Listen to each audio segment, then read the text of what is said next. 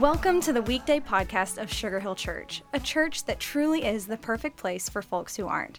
So, whether you're exercising, driving, meditating, or just hanging out with us today, thanks. Let's join Pastor Chuck Allen for an encouraging message. Thanks so much for that introduction, Rachel, and thanks for joining me today on the Weekday Podcast.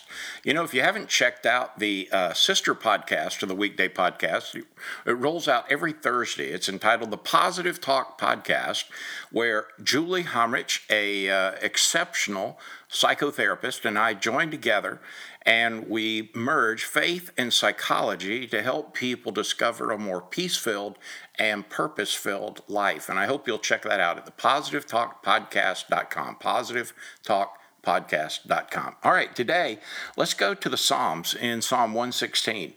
And the text says, The snares of death encompassed me, the pangs of Sheol laid hold of me. I suffered distress and anguish. Then I called on the name of the Lord. O Lord, I beg you, save my life. Oh, my stars. That's not exactly one of that when you start the morning and you just get all warm and tingly about, is it?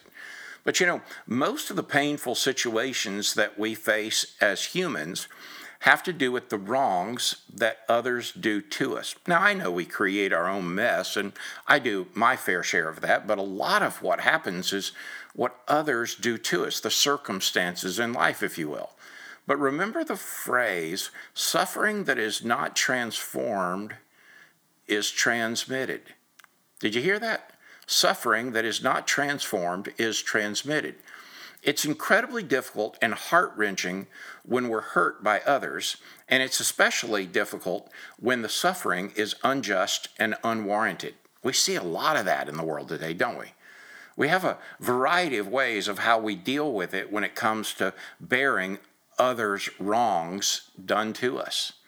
Sometimes we shut down, sometimes we numb ourselves, sometimes we shut off our heart to protect ourselves from further pain, and other times we become self righteous, judgmental, bitter, and occasionally vengeful to protect ourselves from any further pain. Well, we just want the pain to stop, and the anguish can be so great at times that we'll do almost anything that it might mitigate against the sorrow happening within our soul.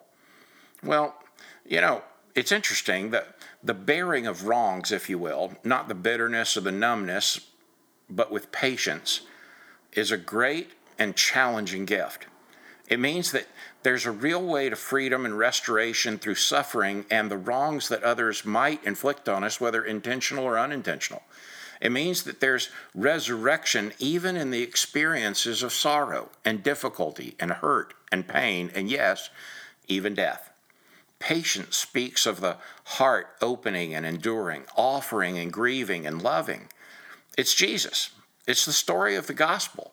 It is the whisper of the agony to God when no one else knows or understands the depths or the length or the breadth or the heart's hurt. It's the fruit of the Spirit of God who's working within us and gives us the capacity and the fortitude to keep going with just our face, our mind, and our soul fixed on our Creator. And it's about receiving His grace, His love, the newness that comes by abiding with Him day by day, and the communion even found in the difficulties of this life.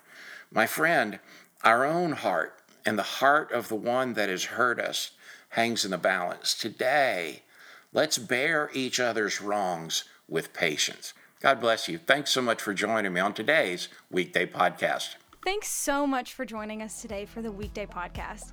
We would love to see you at Sugar Hill Church for one of our gatherings each Sunday at 9:30 and 11, and we are always streaming live at live.sugarhill.church.